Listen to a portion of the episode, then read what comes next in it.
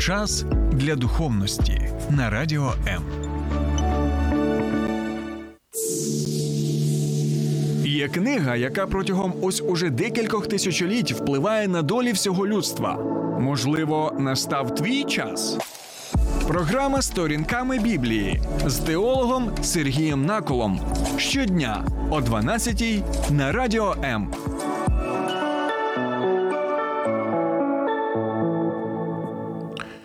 Вітаю, друзі! Що означає заповідь не вбий? Сьогодні ми продовжуємо розмірковувати саме над цією заповіддю, тому що в попередній програмі на цю тему ми не змогли розглянути усі питання, які стосуються саме цієї заповіді. Так, вона коротенька, вона звучить просто не вбий. Але за цією простотою ми можемо побачити, що не все так просто. Ось чому ми в попередній програмі розглядали, чи ця заповідь є умовною. Чи безумовною, чи можна вбивати, наприклад, тварин або рослин, чи взагалі не можна вбивати людей, чи є усе ж таки санкціоновані випадки, коли це потрібно обов'язково навіть робити, якщо ми хочемо виконувати заповідь люби Бога і люби свого ближнього. Тому, друзі, якщо ви зацікавилися цією актуальною, корисною, важливою темою для нашого життя буття, то я вам рекомендую переглянути цей попередній випуск, як в принципі і всі інші відео присвячені розгляду десяти заповідей. І це можна зробити як на моїй сторінці. На моєму каналі на Ютубі Сергій Накул. І, будь ласка, ви можете підписатися і підтримати таким чином україномовний сегмент Ютубу, а також відвідати мою персональну сторінку на Фейсбуці Сергій Накул і ще сторінками Біблії. Тому, як то кажуть, друзі, ласкаво просимо і. Коли ви будете прослуховувати цю програму або її переглядати, ви можете свої писати коментарі, ставити свої запитання. Таким чином, ми зможемо разом з і різноманітних, знаєте, таких от боків розглянути одне й те саме питання, і таким чином ми зможемо допомогти. Я надіюся, один одному. Добре. Тому сьогодні на що ми будемо звертати увагу? Пов'язану саме з цією заповіді. Ми подумаємо, як вона стосується абортів, евтаназії, самогубства, наприклад, зловживання алкоголем, наркотиками тощо, а також як щодо вбивства словами. Так, так, саме вбивства словами, що каже Ісус на цю тему. І ось будемо все, все ж таки намагатися відповісти на всі ці е, запитання. Тому пропоную зараз зробити невеличку паузу, після якої і почнемо розглядати це важливе питання. Слухай радіо М на fm ем хвилях. Київ 89,4. Запоріжжя 88 та 8. Кременчук 97 і 9. Донецька область, Слов'янськ, Краматорськ 87 та 5 ФМ, ем. Покровськ 103 і 7, Гірник 105 і 5, Одеська область, Миколаївка 101 і 7 ФМ. Ем. Радіо М. Ми тут заради тебе. Добре, друзі. Чи стосується заповідь не вбий а, таких речей, які ми називаємо абортами? З точки зору біблійного світогляду і християнського світогляду універсальному, так, аборт розглядається саме як вбивство. І не просто вбивство живої істоти, а саме вбивство людини, так? І не просто навіть людини, а людини, яка створена за образом і подобою Божою. І ми знаємо, що в завіті з Ноєм, на який ми посилалися в попередній програмі, одна з речей звучить наступним чином: що Господь покарає того, хто вбиває людину, створену за образом і подобою Божою. Тому біблійний світогляд, як і християнське вчення, до якого дотримується християнська церква вже протягом тисячоліть, і яке є незмінним у цьому питанні, воно і підкреслює, що там, в череві матері, в лоні матері, перебуває не просто білкові якісь сполуки, не просто перебуває якась незрозуміла істота. А саме людина, створена за образом і подобою Божою, і таким чином, яка заслуговує нашого захисту цієї людини, так, піклування про цю людину, а також гідності, яка в неї є, цінності, яка в неї є, завдяки тому, що так розглядає саме Бог. І усі ці дискусії, які точаться зараз в сучасному світі, так. Вони повинні відповісти на наступне запитання: чи те, що знаходиться в жінці, є людиною чи ні? Якщо це людина, тоді навіть за нашою Конституцією України кожна людина має право на захист, і ось чому. Цю людину не можна вбивати. І ось чому не можна сказати, там, що а, декілька місяців, якщо вона перебуває в лоні матері, то її можна вбити, то що то нібито не людина. А після цього терміну, після декількох цих місяців, виявляється, що це вже людина, і тому її потрібно захищати. І коли кажуть, що це лише навсього частина тіла жінки, то яким чином декілька місяців це розглядається як частина тіла жінки, а далі, коли дитина перебуває в лоні матері, то вона вже що не розглядається частиною тіла жінки? Бо навіть коли пуповиною пов'язана дитина, коли народжується, то вона також. В такому випадку може розглядатися як тілом жінки, і тоді що можна її а, обортувати або краще сказати і чесно сказати, вбити. Друзі, задумайтесь над цими питаннями, особливо в нашій країні, де ми позиціонуємо себе. Багато з нас, як християни, так багато з нас вважають, що ми віримо в Бога, навіть відвідуємо принаймні на Великодень, так і на Різдво церкви або на інші якісь свята. Але в той же час, на жаль, статистика у нас невтішна.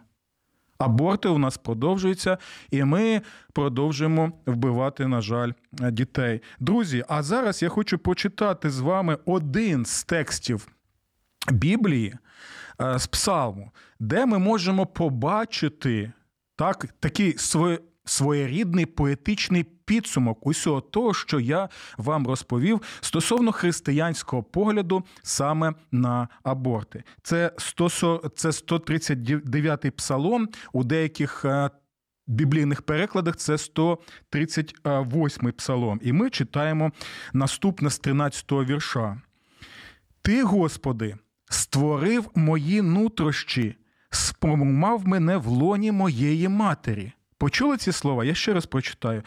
Ти, Господи, створив мої нутрощі, сформував мене в лоні моєї матері. Псалмоспівець одразу каже, що з самого початку життя людини в лоні матері це все є той процес, який направляє саме творець.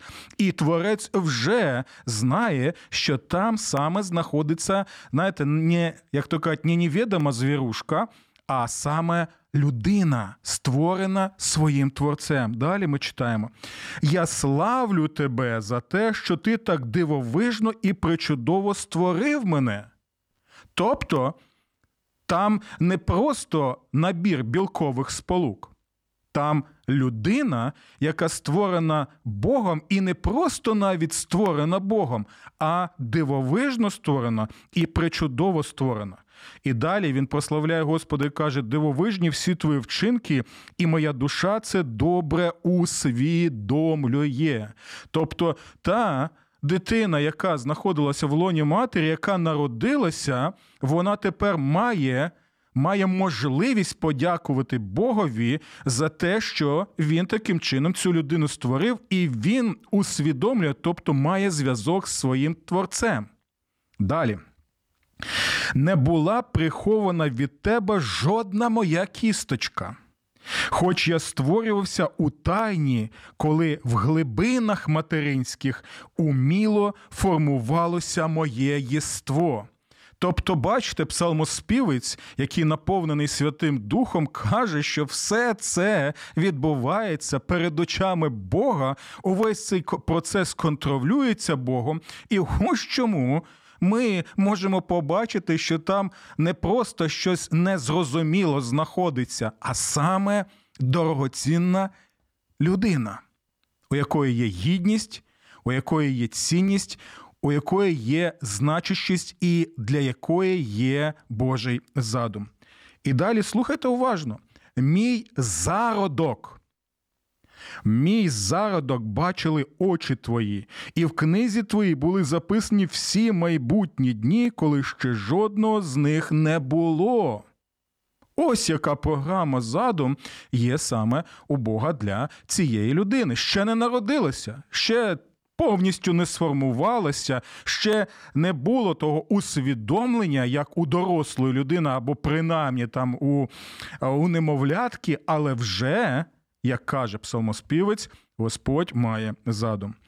Якими ж дорогоцінними стали для мене, Боже, твої задуми, і як їх невиномно багато. І далі дивіться, важливий момент. Далі псалмоспівець звертається до Бога з наступним проханням, і воно важливо, особливо при розгляді ось цієї теми абортів. Він каже: О, якби ти, Боже, знищив нечестивого і відвернув від мене кровожерливих людей, тобто тих, які бажають мене вбити. Тобто він показує так, що Господь. Не хоче, щоб ця людина була вбита кровожерливими людьми. Чому? Тому що а ця людина має гідність, має значення, вона створена за Божим образом, так і вона доросла і звертається до Бога з цим проханням. Але в той же час вона. Вона пам'ятає, що ця гідність, цінність, значущість вона пов'язана саме з тим, що з самого початку ще в лоні матері Господь його формував. І таким чином, якщо якщо вбивство людини, так, яка не вчинила е, жодного лиха, є гріхом, так, то що тоді казати взагалі про дитинку, про людину, створену за Божим образом і подобою в лоні матері? Завжди і завжди про це пам'ятайте. І я а з зі свого пасторського досвіду можу сказати наступне: що багато жінок вони картають себе за те, що вони або під примусом так рідних, близьких, або під примусом чоловіка, так, або співмешканця робили аборти і дійсно картали себе. Ем, знаєте, плакали і казали, невже невже нічого не можна змінити, невже Бог не простить? Але ми знаємо так, що якщо ви знаходитеся саме в таких обставинах, якщо ви усвідомили, що сталося в вашому житті, то якщо ви звернетеся до Бога, то звичайно Бог простить і ці наші дії, і тому не втрачайте надії, так і головне, щоб більше цього не повторювати. Тому, друзі. Будь ласка, долучайтеся до нашого прямого етеру. Можете написати, що ви думаєте стосовно цієї теми, але я думаю, що в принципі цього достатньо, що стосується саме теми абортів. Добре. Далі давайте е, у нас є ще одне запитання стосовно самогубства, так як розглядає слово Боже самогубство, е, от і взагалі як християнська церква ставиться до цих речей. І знову, друзі, знову. Е, християнське вчення, обумовлене саме світоглядом біблійним, показує, що життя людини воно дорогоцінне. Я знову нагадую, так чим саме це обумовлено? Це обумовлено саме тим, що ми створені Богом для Бога, так для того, щоб служити Богу, прославляти Бога своїм життям, так е, з, тими справами, які ми робимо, і таким чином ми не належимо самі по собі, бо ми не можемо існувати самі по собі. Ми існуємо саме в тому всесвіті, який створив творець. Ми залежимо від цього творця. Так ми дихаємо повітрям, який він нам дав. Ми знаходимося на планеті, який він зробив для нас. Ми споживаємо усе те, що оточує нас у флорі і фауні. Так і тому, друзі, якщо хтось не вірить в те, що ми е, можемо існувати без Бога, так то, будь ласка, можете замовити квиток в космічний простір, так е, вийти з космічного з космічної станції, наприклад, і відімкнути. Відімкнути там клапан, або як це правильно називається там, де є постачання саме кисню. І ви доволі швидко усвідомите, що без Бога ми не зможемо існувати, як не можемо існувати і без кисня. І ось в цьому саме контексті і розглядає християнство самогудство як теж одну з форм або одну з проявів саме заповіді не вбий, тобто не вбий самого себе.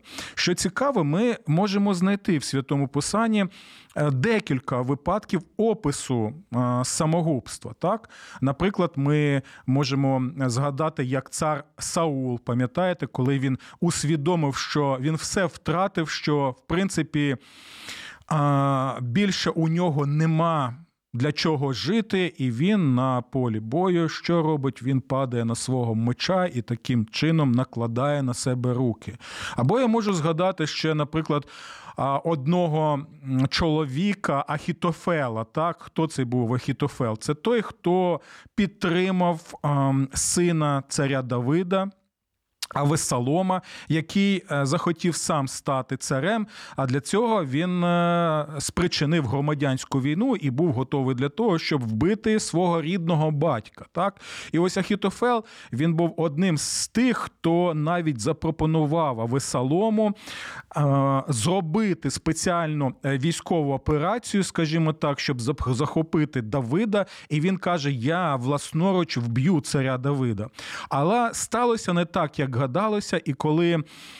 Ахітофел усвідомив, що його задум він не буде реалізований. Він пішов і також наклав на себе руки. А саме він е, що зробив? Він повісився.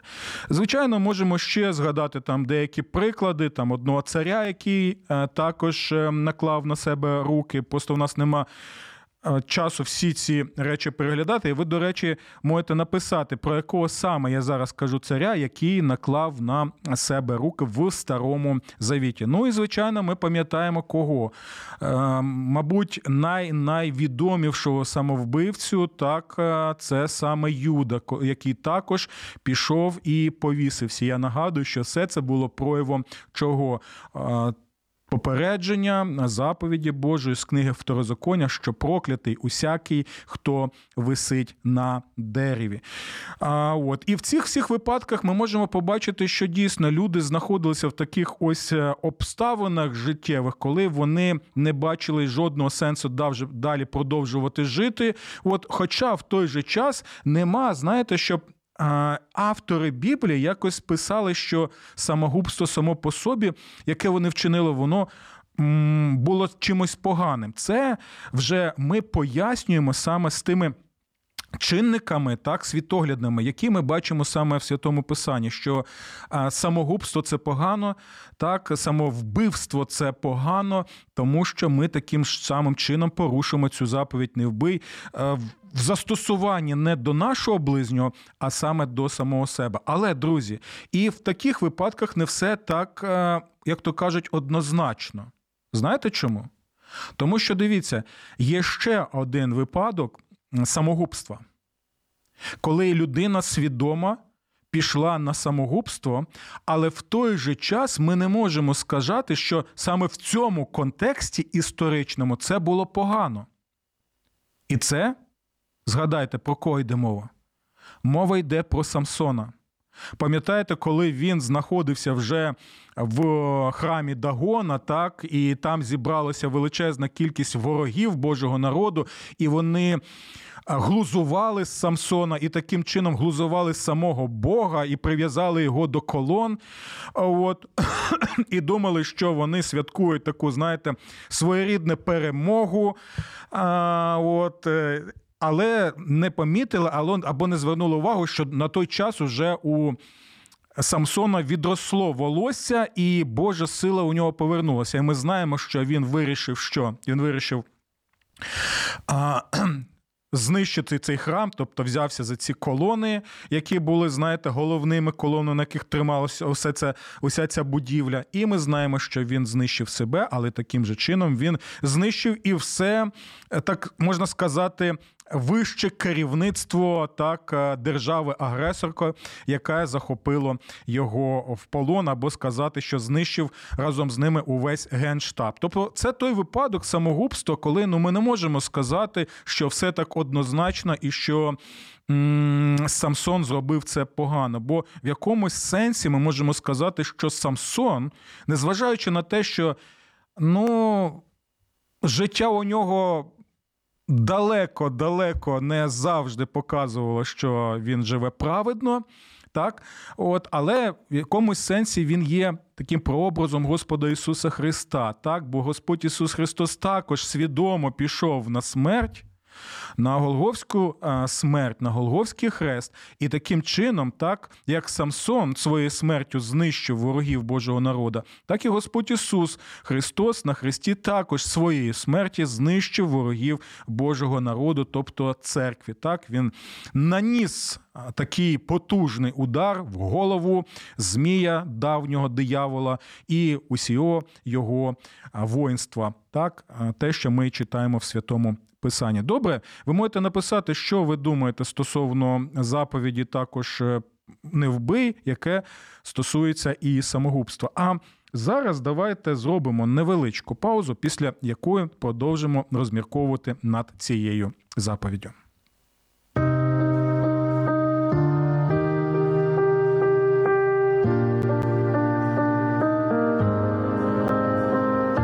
Треба залишатися наодинці з болем. Ми раді вислухати вас. Вам важко на душі? Зателефонуйте нам. Ми розділимо ваш біль. Не тримайте у собі важкий тягар. Безкоштовна лінія довіри по всій території України 0800 50 77 50. А також чекаємо вас на сайті довіра.онлайн. Не тримайте в собі важкий тягар. Ви могли почути тільки що ось ці слова, які стосуються повідомлення про нашу лінію довіри, тобто лінію психологічної і духовної допомоги і підтримки. Друзі, будь ласочка. Будь ласочка, я зараз звертаюся до тих, хто мене слухає або переглядає. Якщо ви зараз знаходитеся ось в таких обставинах, так що можливо картаєте себе за те, що сталося в вашому житті, так і ви зробили аборт, наприклад, так то, будь ласка, зверніться до лінії довіри. Так ви можете просто розповісти про цю ситуацію і почути усе ж таки слова втіхи і підтримки для вас від самого Бога. Або якщо ви зараз і в таких скрутних обставинах залишилися різноманітних життєвих, і, можливо, ви в розпачі навіть знаходитеся, або під тиском так, обставин або рідних, і думаєте також про те, щоб е, зробити аборт, будь ласка, зверніться, зверніться до нашої лінії довіри, і там люди будуть намагатися вам допомогти. Не лише порадою, а можливо навіть надати вам адреси тих людей, тих організацій, які все ж таки зможуть вам допомогти і таким чином е, врятувати і вас, і вашу дитинку. Повірте, повірте, що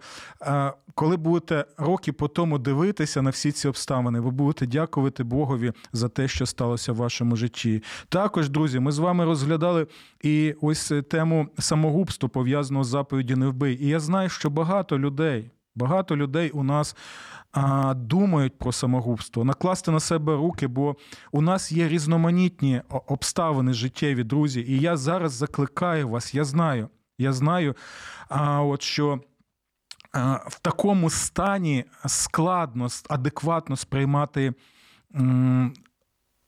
реальний світ, який нас оточує, так особливо коли ми знаходимося в стані такої затяжної глибинної депресії. Тому, друзі, зробіть цей крок. Просто навіть через не схочу, зателефонуйте.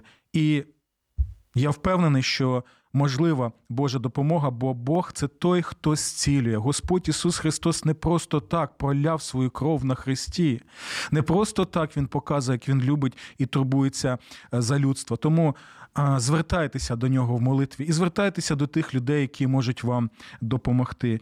Знаєте, я пам'ятаю, коли служив я пастором в Херсоні, то декілька було випадків, коли я вимушений був ховати людей, які наклали на себе руки. Це такий, знаєте, доволі важкий досвід пасторський, та й взагалі досвід як людини. І особливо я пам'ятаю дівчинку, талановита дівчинка. Вона жила в вельми, вельми бідній сім'ї. Наша церква, і навіть одна місіонерка з нашої церкви, ми намагалися їй допомогти. Але, на жаль, на жаль, знаходилася вона не лише в бідній сім'ї, але і в сім'ї, де матір і особливо бабуся створили просто такі, знаєте, умови, коли ця дівчинка увесь час перебувала в депресії, незважаючи на те, що ми навіть пропонували їй заплатити за її навчання в університеті, бо вона.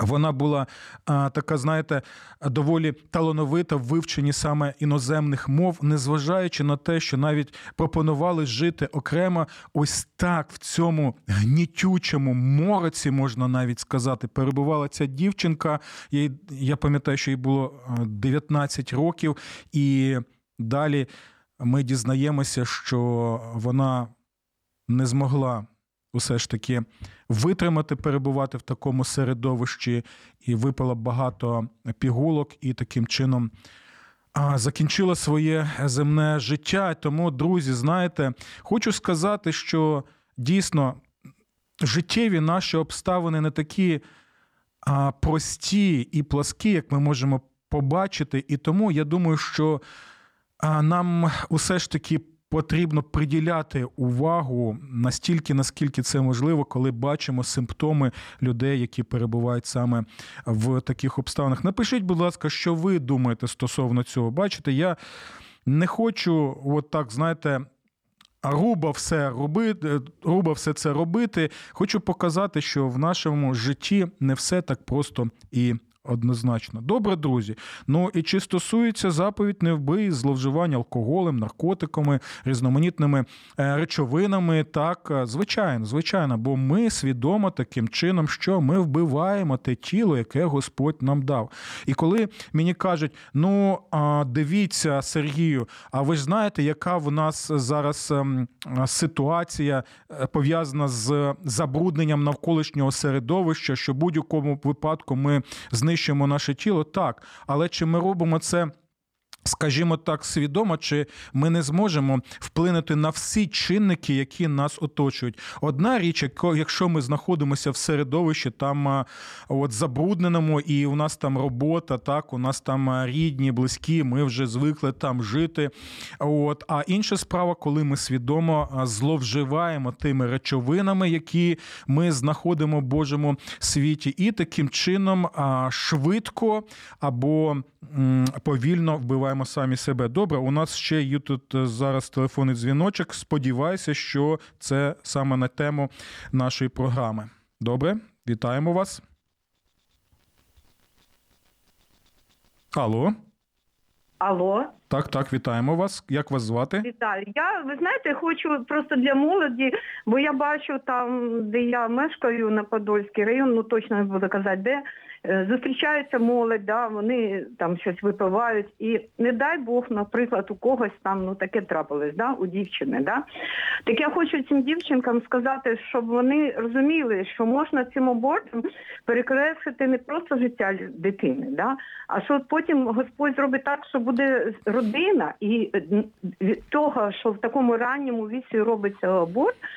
Може настати це не мої досліди, це в мене є досвідчені лікарі. Вони отак вони ну, психологи, вони знають, що це дуже така травма, яка може вийти з того, що дитина не зможе народити. або род будуть е, з якимись проблемами. Тому я хочу тим дівчатам і хлопцям, ну, що вони взяли відповідальність за те, що вони роблять.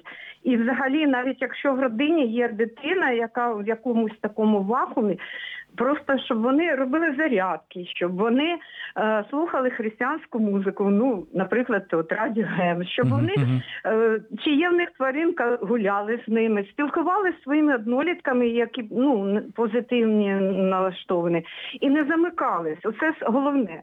Дякую, І, дякую вам за поради. Так, так, так. Дякую. Дякую за те, що ви нам телефонуєте і можете от з влас... ну, не те, що з власного досвіду, а зі свого боку, так дати корисні поради. Так, я думаю, що це стосується не лише підлітків в нашому середовищі, а це, е, звичайно, і стосується і багатьох вже таких дорослих також і людей, бо ну, особливо під час війни е, жінка, яка може залишитися наодинці, так і вагітна, бо якщо вони навіть не очікували цієї вагітності, то дійсно диявол може спокушати, так, е, от щоб зробити цю е, справу, за яку дійсно можна буде картати себе усе життя. Тому я знову звертаюся до вас, що якщо ви перебуваєте саме в такому стані, будь ласка, зверніться до нашої лінії е, довіри. Не коштує, не вартує того, е, того щоб. а, Як це казати, не варте життя дитинки того, що буде відбуватися далі. Добре, друзі, давайте тоді будемо продовжувати цю тему. Ми трошечки вже.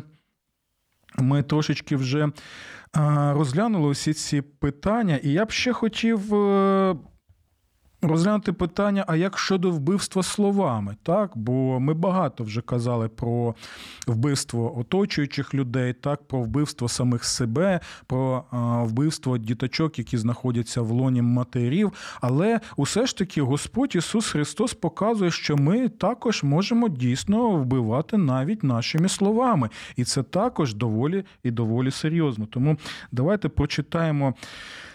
Текст з Євангелія від е, Матфія, і, до речі, пані Ірина а вчора вона зверталася на, до нас саме з цим запитанням. І ось, пані Ірина, ми нарешті розглядаємо це питання. Бо Господь Ісус в п'ятому розділі Євангелія від е, Матфія каже наступне: ви чули, що було сказано прадавнім. Не вбивай, а коли хто вб'є, той підлягає суду. Так, ну Господь в даному випадку посилається на цю заповідь не вбивай, але в той же час показує так. Він не каже, що ця заповідь вона не має значення або не актуальна. Ні, він щось робить е, доволі таке, знаєте, серйозне. Він показує, що не можна розглядати цю заповідь суто як е, заповідь, яка стосується фізичного вбивства. Він поглиблює.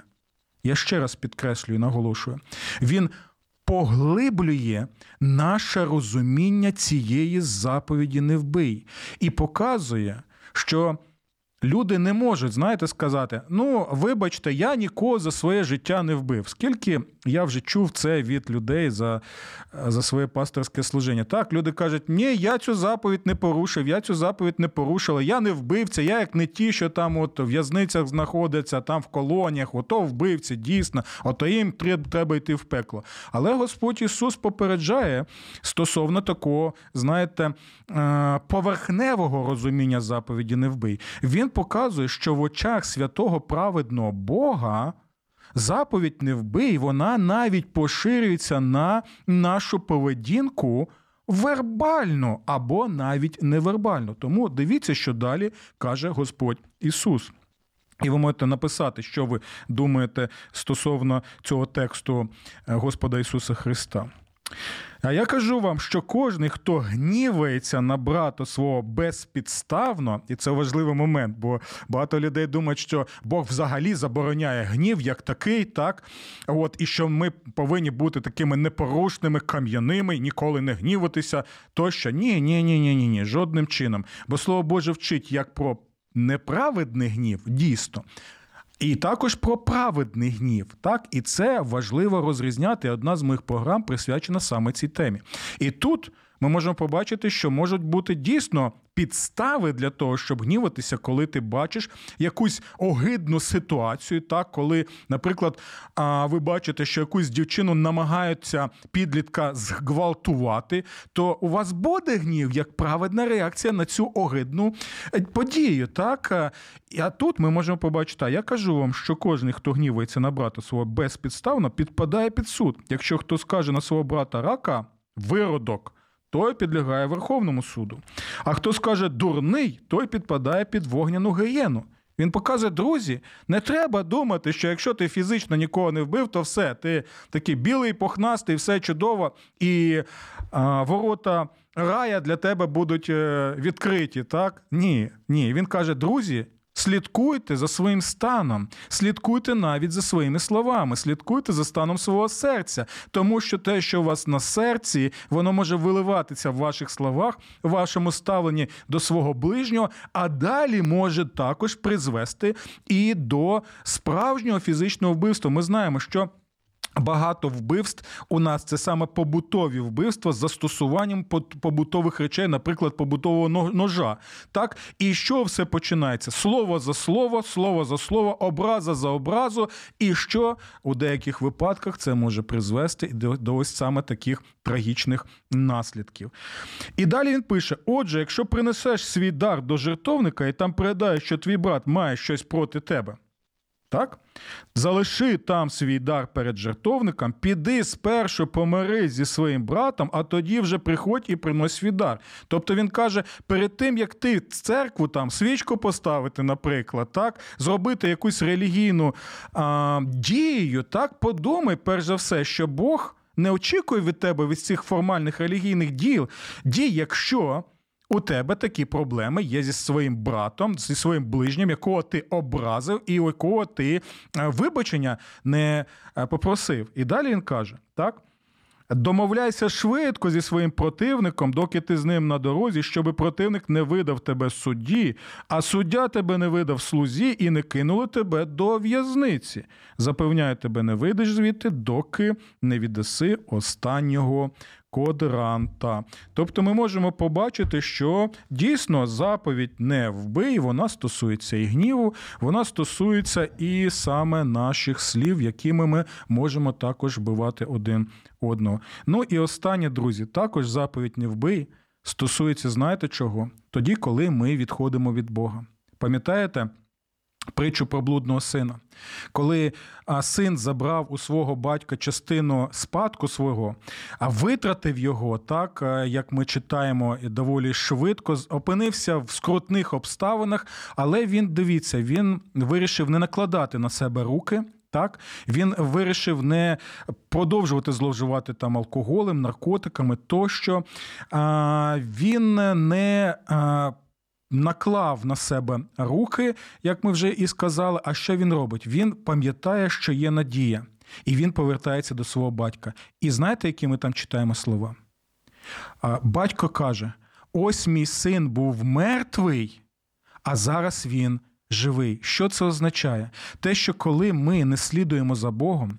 Коли ми не слухаємося Бога, коли ми не перебуваємо Його слові, так, то таким чином Слово Боже каже, що ми мертві. Ми вбиваємо самі себе і таким чином також порушуємо цю заповідь не вбий. Але, друзі, надія завжди є.